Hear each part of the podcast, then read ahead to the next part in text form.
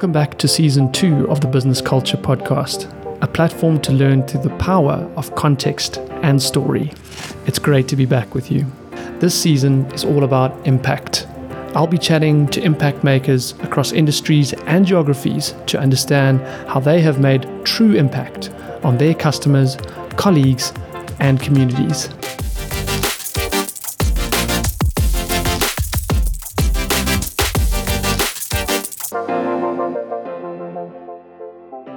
This episode, I once again got to chat to Monique Landman to further our conversation around resilient leadership, as well as how to get the best out of your team in these more testing and difficult times. Without further ado, let's get right into the interview. I wanted to touch on something there, which I think you're kind of alluding to already, which is the link between resilience and problem solving. Because, you know, as managers and leaders, we, we're constantly solving various problems in the business and in times where resilience is so key, um, the, you know, often the old historic way of leadership or management was that the leader or the manager had to have all the answers, or they had to know what to do in the difficult times.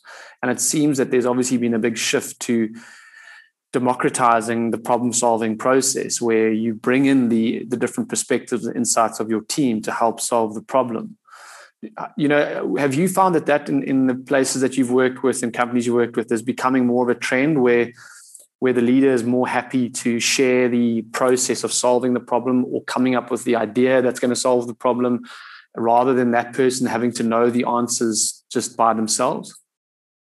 No, I think um, it is. It's slowly starting in some uh, industries more than others, but um, it's a whole new type of leadership. And that is a type of leadership where vulnerability and courage comes in.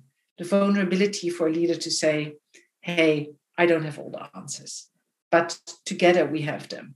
Hmm. And that is about radically opening up, uh, well, as you know, my heart in the boardroom, um, by actually allowing this vulnerability and also the courage to say, I don't have all the answers. And actually a lot of research showed that the, the the managers who show you know even times of crisis that with the backbone of steel like okay we kept our cool we kept our calm and uh, especially i did a lot of research on the covid uh, leadership uh, managing through crisis. Actually it's very interesting. Yes those leaders were very cool collected and calm um, but they raised quite a distance to their team because the team did not feel that calm and cool and collective. So they thought their boss, their manager, their CEO is just stone cold ice. Mm. And you, uh, they asked the managers and said, "Hey, but but how did you let through crisis?" I said, "Well, I was there for my team. I solved the problems when they didn't have the answers. I came up with the answers, and I was, you know, I actually, I really did well." Mm. And then the teams were asked, and the distance between them and the teams was actually bigger than before. So, if that CEO would have shared with or had led with empathy, knowing that, hey, the team is not following up my pace, I'm not showing capacity, I'm just, what they are doing is they're just pulling through. And that is not resilience. Mm. that is that is just holding it together Mm. And in a problem solving and a leadership style, if you lead with empathy by knowing, you know, to check in with your team, to touch base with your team, to know what it's for them, especially now with this whole after, well, during pandemic even, all our employees, our customers, our stakeholders, we all suffer from anxiety. The mental health issues are serious. So, what people do in a crisis, we close, we go into silo behavior, we retrieve, and solitude and uh, retrieving yourself that is working against resilience that's actually undermining resilience mm. while at the same time um, reaching in to yourself and reaching out, that is where you can lead teams and inspire them and ignite. And that's so important now because we need to rebuild companies mm. from the ashes, from this new reality. There's a super change, even in your business, that you notice now after the pandemic. your business model has changed because more people are tapped into online. Mm. So there's a lot of change to be done. There is a lot of rebuilding, reconnecting. So we need to ignite people's yeah. hearts. And yeah, that's where you actually, as a leader, uh, yes, it's very important to be resilient, but there comes the courage to look the crisis in the eye. Mm. Yeah, well, I think what you said there about kind of going, becoming quite uh, insulated or, you know, being spending more time in solitude is so true. You know, I think we see we saw that a lot in COVID is where you know guys sort of battened down the hatches because you know that was their way of coping. But at the same time your your impact that you have or the effect that it has on your team is is quite detrimental in in, in terms of the certainty that they feel uh, or lack of certainty they feel rather because they just don't have that communication. You know one of the other things that obviously has played out is that staff complements have gotten smaller because you know they had to downsize and therefore people have to become more cross competent you know in different fields or different areas um, and one thing that I noticed, and I wanted to ask your opinion on, is you know, I found that a lot of uh, because of the impact psychologically of COVID, people became very defensive rather than opportunistic. Right? They were like we've just been saying, they they went into themselves. They they weren't taking advantage of situations as best as they could, perhaps before COVID. And if you're in a smaller team, it relies on people taking advantage of situations, right? Being opportunistic, being as productive as possible what do you think? And it might be a difficult question to answer off the bat, but what do you think the process is, or getting going to to making people more opportunistic again, being more on the front foot rather than being so defensive? They asked about 150 companies after the pandemic. Um, what actually made people, leaders, be resilient in this crisis? And we all thought, you know, getting resilience is this growth mindset, which is absolutely true. You know, inviting the welcome, getting an appetite for new experience and all that. But it's actually connection. Mm. The connections that every person has, uh, and we need to work on on connections because it's. Uh, they. I read an interview about a doctor in in New York during COVID, and the doctor said, I didn't know I was so resilient. But what pulled me through was my wife having the support and empathy at home, my assistants actually for making me laugh uh, to a little ghost team, my colleagues for getting perspective. And there were all different kinds of connections that actually built and grown his resilience. So it's mm. not his natural fortitude mm. that it was, but it's actually the connections. And but you know, you know, moving, talking about that, there's there's this, and you're speaking about connection there, and I wanted to dive a little bit deeper into that because what I found working, especially with some younger or less experienced leaders and managers who who start going into a role of managing people where before they were perhaps more the front line or they were more just dealing with customers, is that you move into this space where you've got to find a line between connecting with your I, I want to say subordinates because they kind of hierarchically speaking they're below you but you know we're all human beings at the end of the day. So you want to find this connection with them but you've also got to try and maintain this degree of um, order and whatever else you want to call it. And i know that's relatively old school thinking but you know a lot of managers struggle to find that balance between building a rapport and a relationship with a subordinate versus keeping that sort of respect or you know the order that kind of keeps the company going. And i was i was keen to kind of pick your brain on that because i think it would be very valuable especially for the younger guys listening to this is how do you how do you go about creating that dynamic where you still have the respect you still have the the understanding the common objectives etc the purpose but at the same time you can build the relationship with that person in a humanistic way where it's not like when you get to a certain point you just shut off and then you don't give any more of your personality. I think there's a fear there of giving too much away if that makes sense. Yeah. And, well, and somebody then, at the at the pga class last uh, two weeks ago said well but the workplace i i talked about empathy and he said but the workplace is not where you can bring in your problems. I said well it's so interesting that you say that because I know the struggle is real because if you look at emotional intelligence, there's an old belief that it's like bringing on all people's uh, crap to work and spending, uh, you know, dealing with mm. all this family drama, and you, there's a business to run.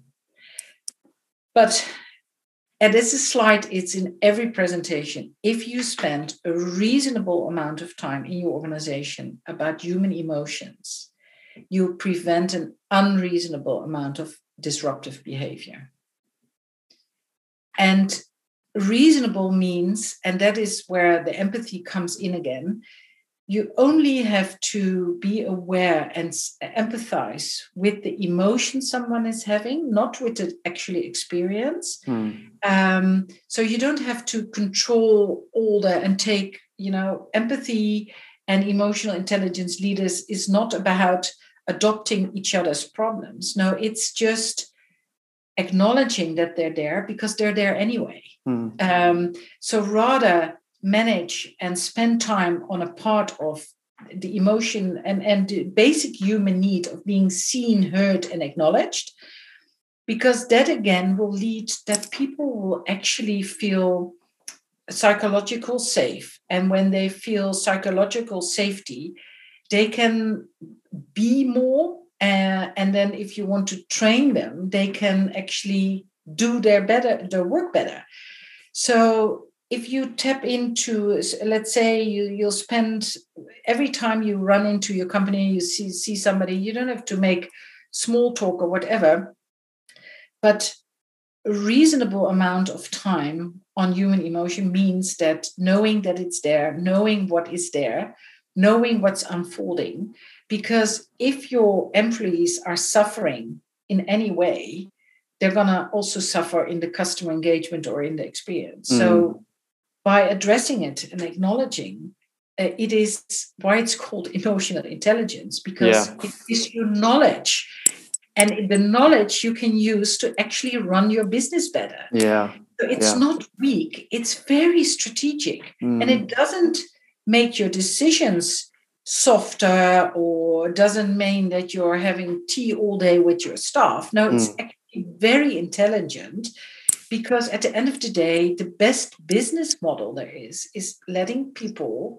master their talents and bring out the best of themselves. Yeah absolutely agreed. I, I think the, the, the fear if i can speak to i actually had this conversation with a, quite a young manager a week ago the fear is that they've seen people try to win popularity contests as managers and you know that's a dangerous game because if you're always trying to please everyone you please no one and i think you know, a lot of managers have made that mistake where they try and be too democratic or too, you know, um, try and be too popular. I guess is the is the best way I can describe it.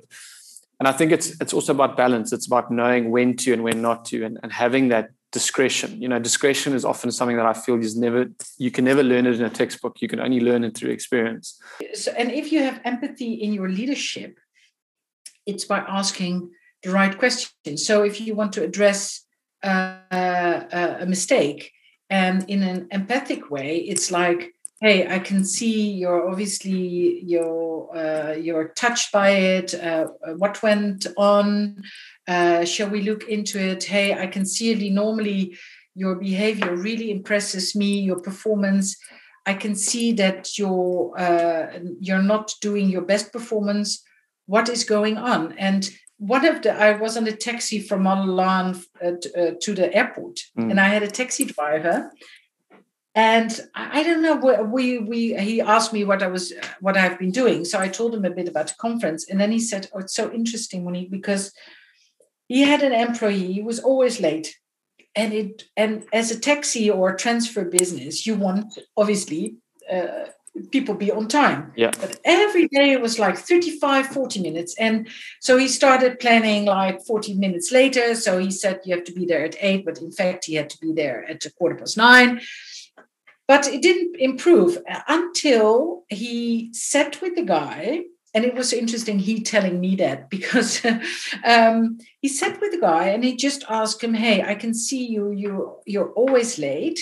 This is impacting the business uh, I can also see that you're really stressed yourself. What's going on? And it turned out that um, he just had a little a, a, sort of domestic problem where he could not get to a taxi station, uh, and there was a water problem. I don't even know what the problem was, but by asking the right question, he got to the core of the problem, to really the core of this, and and then you get better solutions. Mm. So empathic leadership um, brings you better solutions for your customers if you tap more into what your customers needs are your employees needs are mm. not by taking all on board it's not your job to mother them but it actually makes you aware and able to find better solutions problem was solved Solution. you know it goes it goes back to what you said earlier about you know not living in your own head and not making assumptions you know whether it be off the back of covid or whatever not not living too much in your own head and making your own assumptions and rather you know one of the guys i follow called danny meyer he, he speaks a lot about this thing of curious intelligence where you know there's always a need to kind of want to know someone else's perspective or just just know the truth rather than just make assumptions you know and i think it's so so valuable as a leader to not to eliminate as many assumptions as possible because often bad decision making comes off you know off the back of that whether it's a misinterpretation of someone's situation or the fact that, that they're just not interested whereas actually they've got a problem at home etc and, and it brings me to my next question which is I, i'm i'm not sold on the idea that everyone can be improved but i'm also not sold on the idea that it's a lost cause I, what's your feeling on you know are there some people that are the right fit and some people that just cannot be the right fit? How do you feel about that in the sense of emotional intelligence changing your focus and, you know, potentially whether it works with some employees and not with others? No, I, I it is true. Some people are not could be that are not the right fit in that ecosystem. Mm. So that is, uh, I mean, some people will never thrive in a certain ecosystem and um, so no matter how much you put into it they'll be still be sort of unhappy but what you still can do as a manager or as a leader is to and this is where i definitely i'm a huge fan of appreciative inquiry. And even yesterday somebody left me a vo- voice note. I actually uh, let it uh, listen let my husband listen in. I said you gotta listen to this. So there was somebody saying like hey um, the, the the lady that she always worked with was re- really sort of impediment in the process. So it was an anchor for the whole change process. So we talked about it and i said well um, assume that uh, we're all human and we share human emotions uh, we are all suffering from anxiety uh, she used to be very good at her work so why don't you apply appreciative inquiry and having a different conversation with the lady? And she did. And she, uh, so I, I said, well, what you need to do, and sometimes to open that conversation, uh, because you need knowledge to know if you are the problem, the ecosystem is the problem, or the, the employee is the problem by inviting appreciative inquiry, that's asking questions from an appreciative point of view. So uh, the question is, and this is what I'm doing in a lot of workshop.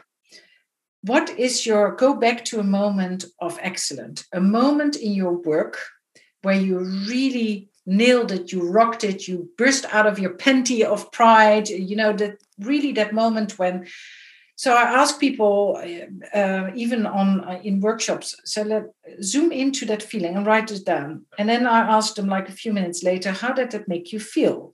And we write down and things like, oh, I felt pride, acknowledged, seen, uh, uh, strong. So what happens is if you have a conversation with an employee, like a performance review, based on that you work with positive energy. So instantly you redirect, you refocus your energy to something that was good. It also gets people out of their head into the hearts, into the feelings. And then you get good energy to work with. Every change strategy, I always start with appreciative inquiry because negative energy is very hard to work with and mm. it, it's, it's hardly it's hardly doable but mm. positive energy so if you have a conversation with somebody who is not doing their best work, but you or you see it, but by applying appreciative inquiry and that line of questioning, if you go into a team and you want to uh, build better customer experience, for instance, and you ask the team, okay, what's all went wrong? And they say, oh yeah, we need to this and this is no. But if you start that session with your team by saying, okay, guys, when did we really excel as a team, as a company? And I as, oh, yeah, this, this, and this. Okay, let's do more of that. Mm.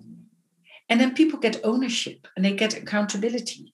But to go back to that employee who's not a fit, you need info to what's ever holding him back. Mm. So that is your line of empathy or appreciative or whatever. That's sure. your leadership style to get a problem.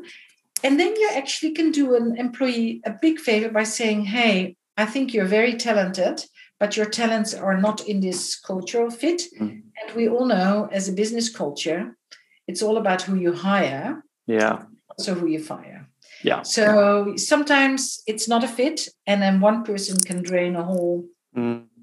You know, I think from what from my experience, it, it, it starts with the fact of actually knowing what your culture is. You know, if you don't know, if you can't identify what your culture is, it's very difficult to hire accordingly, to recruit appropriately. And I think a lot of people, you know, are, reactive or they, yeah, they, they they work it out after the fact when it's too late for an employee. And that, you know, that's a, a valuable exercise I think for any company is actually being able to articulate who you are and who you're not as a business, and therefore who you hire. Um, you know, because yeah, uh, there's so many talented people that are just in the wrong context, as you said, in the wrong ecosystem, and therefore they don't reach their potential.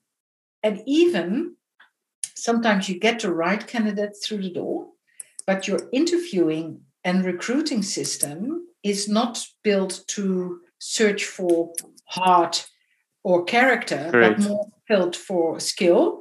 Yes. And then you get a whole different outcome. So I, I help a lot of South African golf clubs with how do you hire for heart?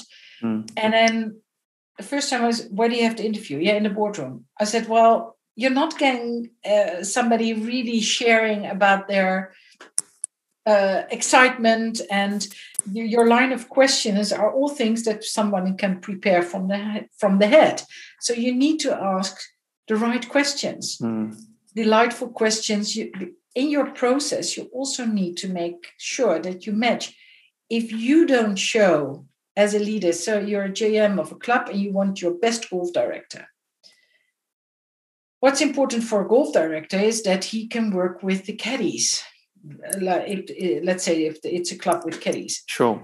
So, first thing that I always recommend is make sure that part of the interaction with caddies is part of your recruitment system, because now you can see how somebody is is is it does it come natural for somebody to reach out? Does he easily make connection with the caddies? That's 80% of the job is dealing with caddies or mm-hmm. Sure. Yeah. So make sure that there is uh, an informal chat with caddies and then so your recruitment process. So everything what we're discussing now is from resilient, emotional, intelligent, empathy, leadership, vulnerable, courage. Mm. What is all connected it's the human approach. We need to start seeing employees and our customers as human beings with emotions. And so interesting that you think we always say in empathy, you have to stand in somebody else's shoes. But what really boils down is that we only see 10% in the behavior like the iceberg. So we only see people reacting. But what's below the surface that is where the magic happens because that's where our beliefs are, our thoughts, our undermining thoughts are, mm. uh, how we grew up, uh, yeah.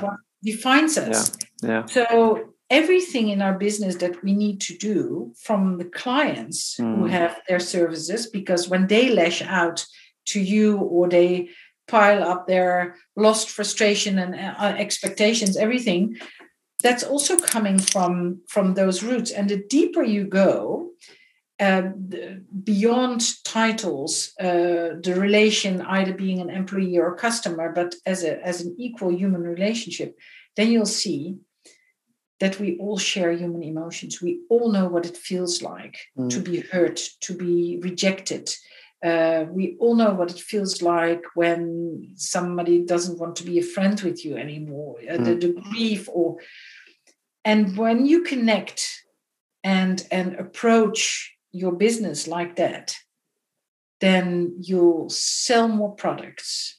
Your conflict is so much easier because you can act and respond with grace because if somebody lashes out to you or you have the conflict which you asked me before mm. then you can respond with grace because now you know if you assess yourself you know what it's like then you recognize and you become lesser afraid of other people True. Yeah. I, I, the more you speak, the more it, it, becomes evident in my my head that you, you only really connect with someone when you connect with their vulnerabilities or their inadequacies, not with their strengths. You know, that's how you, how we I think truly get defined one from the, one from the other. We all have insecurities. We all have inadequacies that we feel, but it, it sits for so many of us so far deep down that, that you don't often get to understand what those are. Um, and that's why the people that we connect with more easily are the more people the people that just are able to share it more easily you know that they it's more at the surface. And it sounds like your evolution as a person has been like that where your the feelings the vulnerabilities that you have have come more to the surface. It's not it doesn't have to be hidden down anymore because it doesn't you know that's no longer necessary. And i think that's no, the evolution of many people. When we go beyond that level of what we are doing in our jobs, but we talk more about our being. Mm. Rob, the magic, it's magical because now suddenly somebody said, you know, oh, I needed to hear this. I was so struggling. And then all of a sudden, the whole energy shifts, it's cracked wide open. And in that open space, where this is where you build the foundation of trust, the teams, it's the glue in the team that is trust. So, um, especially when you have a new team and you build on, okay, what do you bring into your work, who we are, when are you challenged most, when are you uh, at your best? Mm-hmm. And that's also with regards to becoming more resilient. One of the things that I always say to people, how do I become more resilient? Know your talents in a crisis. So, whatever you bring in a team, then we know okay we got mark on the speed dial when we have a communication crisis because he's always good at at writing. Or we need paul because he's so good he keeps us calm. We need uh, joan because she brings in the humor and we need perspective. And and the more we allow that messy imperfect human side of things um, the more professional we get when mm. i started to acknowledging my mistakes, and I make 10 a day at least, I was 10 times better in my work because not holding back of afraid of being mistakes, but sometimes I have to apologize, you know, say like, hey, I'm sorry, I really screwed up, but it, you know, it, yeah. it was the best, oh, this is a failure I just make because I always tell people never use the word button and apologize. But um, yeah, but anyway, it is it also it, it, also allows you to kind of just move on with the day. You know, if you can, you know, come uh, be upfront about a shortcoming or a mistake. You know, you acknowledge it, you accountable for it, but then you can also move on. I think people spend a lot of time lamenting over things that you know have happened and it's water under the bridge. You know you've got to you we've only got as humans we've only got so much bandwidth. You know you can't focus on too many different things. And you know if it's harboring in the back of your head all the time it's going to affect your your performance your productivity your impact and everything else. So I think it's it's good to be able to just come to terms with it as quickly as possible. Um, but but another thing, Monique, that I've also found interesting to hear from various managers and, and, and general staff as well is is this challenge of of getting people to run towards responsibility rather than run away from it. You know, it's this thing of like because people are, and I think it's probably a function of, of the fact that people are not in touch in, in a human sense, but they, they're afraid of a certain outcome. So they don't want to take responsibility for that task or whatever the case is, they'd rather defer to a manager or defer to someone else.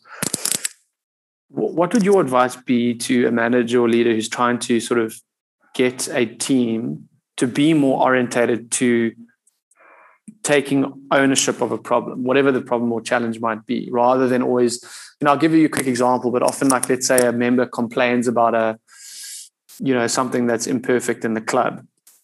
It might be slow service in the kitchen or whatever the case is and immediately that waiter, for example, will defer to wanting to call the manager or wanting to, you know, so that they can offload it to someone else so that they don't have. The problem with that is that they don't see the benefit of actually solving the problem and the momentum that that brings. All that they fo- are focused on is the problem or the negative energy that comes with the problem not being solved. I don't know if that, that makes sense, but, you know, I think the shift towards the, the possibility of solving the problem is way more empowering than the, the possibility of the negative outcome, which is not solving the problem.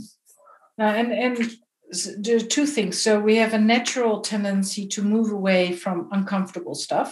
That's that's how we humans mm. are wired. We don't like conflict. We don't like uncomfortableness. We don't like mistakes. Uh, so it's our first response or first reaction actually to move away from it. So if you can dump it on somebody else, problem gone. Well, um, and the other thing is that over time in a culture, maybe there was also always a punitive way to look at mistakes. So I got leaders saying, Oh, Monique, can we work on a strategy? I want my people to be more accountable. Oh, I said, Oh, I'm, I'm thank you for asking me for this challenge. Very excited. Uh, yeah, uh, sorry, but I'm I'm tasking their duties for today. It's like in sometimes in the same conversation. So I said, well, that's so interesting because now you keep track of the to do list of your employees, but you said, I want more accountability. So it's actually a, a trophic cascade. If you want to change something, it starts on the top of the food chain, it starts with you. So maybe if they saw that manager lashing out because there was a customer complaining about the, the not having hot soup, um, that's because maybe in the last three weeks he's been shouted at because for making a mistake. Mm. Whatever happens, if if you as a manager don't self-regulate your responses in terms of conflict or failure, then people will make more mistakes eventually because it's going total different direction that you want because people become guarded, defended, mm. uh, they become afraid. And you know, when somebody says, Oh, don't drop that vase, don't drop that vase, it's an antique vase, you're more likely to drop the vase anyway because you're so nervous of holding on or, or breaking it. So, by getting a sort of a culture in every team meeting, I always say to in management team meeting, address your people's moments. The people's moments, that is where how are we doing, really doing? Uh, and the other thing is, let's celebrate and acknowledge success, but also let's have like in our weekly meeting, let's talk about things that don't didn't go well. Mm.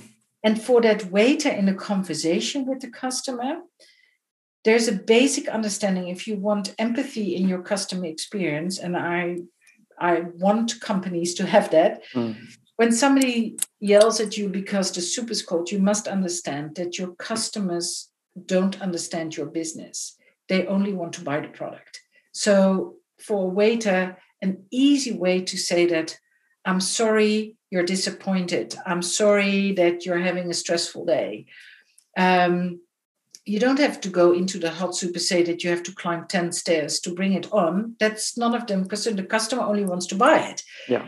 But in order to empower your staff to feel accountable it starts by not you know you can talk about mistakes and sometimes there's tough discussions when you you know it doesn't have to be all sweet and and and and kind yeah but creating a leadership style where it's normal to talk about human where there is and uh, you teach your people how to deal with conflict in mm. if they know and they're sort of trained into work with more conflict and resolve conflict they also are empowered to do better in that conflict it all it, it kind of makes me think that the battle when the customer complains is actually already won or lost by how that staff member has been um, cultivated almost in in how to deal with fear or how to deal with a difficult situation. In other words, you know what they say there is just a function or a byproduct of how they've been made to feel for the preceding week or month. You know, it's just you know it's often just the straw that breaks the camel's back, if that makes sense. um, and how they react to that. Companies need to start training people more on that side of the spectrum, and then the techniques, obviously. But if we if we spend more time in training on being and getting that innate mastery more into the, into being empowered and feeling grounded and especially also with all the challenges now with uh, transformation mm. it's all about sometimes in my training i tell people um, your homework for today is when you go back to the bus station to the taxi station you have to look three strangers right in the eye they said like i can't do that i said no go home assignment and they come back and they say now Nick, I, I was too scared. I looked at the ground. I said, no, tomorrow's another day. And they come back. And then after three days, he said, I did it. And I said, what happened? Well, the first one, they were uh, thinking, oh, uh, what is happening? It felt intimate. But actually, they noticed that people started making small talks to them. So this basic confidence of, you know, you can look up straight, you can look people in the eye, especially in unequal relationships mm. when there is this you know you live a country uh, club membership lifestyle and you come from a disadvantaged background and or um, so a lot of them at first they always say no but i can't stand in somebody else's shoes i said well i i get why you say that but if you look empathy is a very equal relationship because in order to stand in somebody else's shoes you need to stand in your own mm. and if you stand in your own not about that you know what it's like when your jaguar is broken that's not empathy but if you know that we all have our human struggles that no matter if you're living in, in a disadvantaged community without running water or you live in a country club lifestyle, you know what it's like when your mm-hmm. child is sick. Yeah. Because we have the same emotions. Mm-hmm. And if you train people in clubs, in hospitality, specifically in hospitality, in service industry, to actually look at their customers from an equal perspective, that is so much empowerment. And that mm. is such a challenge on transformation yeah for, for south africa specifically to to grow empowerment and confidence absolutely so in training programs i i i think we must more focus on on that and then when people are grounded and in feeling this confident confidence in their core then you can teach them anything because what will happen then is then they will apply that to on top of their confidence. Mm and then they will grow 10 20 30 times more and faster than yeah. by putting them in training after training after training. Yeah absolutely. I couldn't agree more. You know so much so much training is skills focused trying to train people on a certain process but they're nowhere near the right mindset or heart set to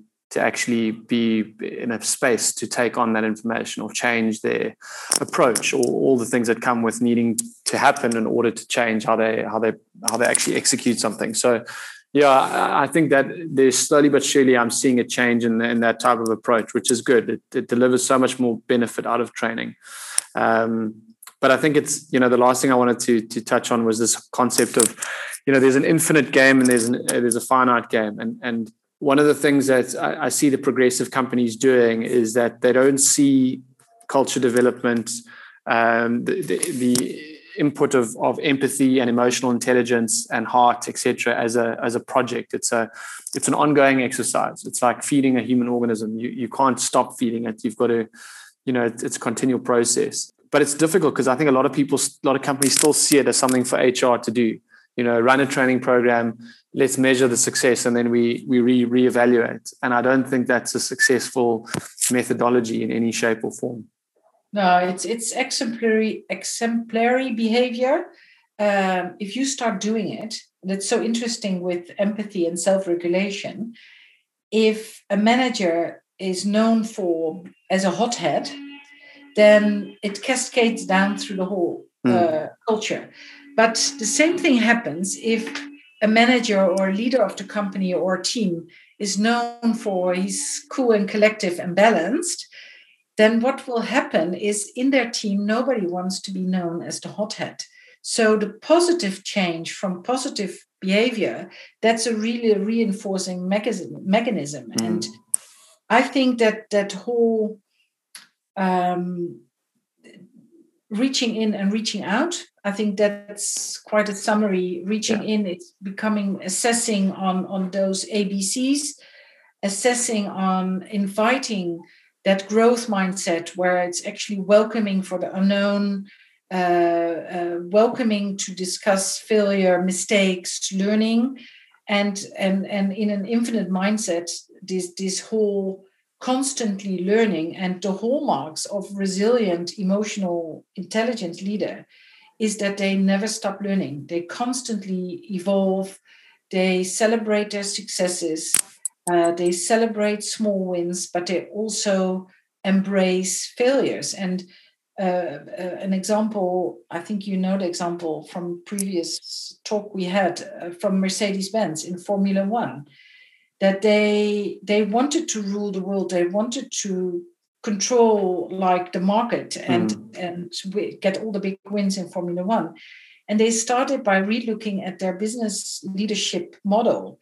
And they started inviting small mistakes allow small mistakes to prevent big ones. Mm. and then they said well there is no room for complacency in this company. And uh, if you see a problem it also automatically makes you accountable. So see it you you say it and you repair it. And i think that sums a bit up of all the things that we talked about. Mm. um, it really does and it, it, speaks also to that thing of running towards responsibility as, a, as we spoke about earlier you know. When you take that mentality you make it your problem. You you know you become a problem solver by by, by your very nature. So it's a lovely way to wrap up i think because if if as, as a leader you can you can even start getting that somewhat into your into the way that your team thinks and behaves you know you really do create a far more effective uh, resilient team across the board. That's it for today guys. If this episode brought you value please do subscribe to the podcast series. And for more information on building your organizational culture visit us at rcaconsulting.biz we'll see you in the next episode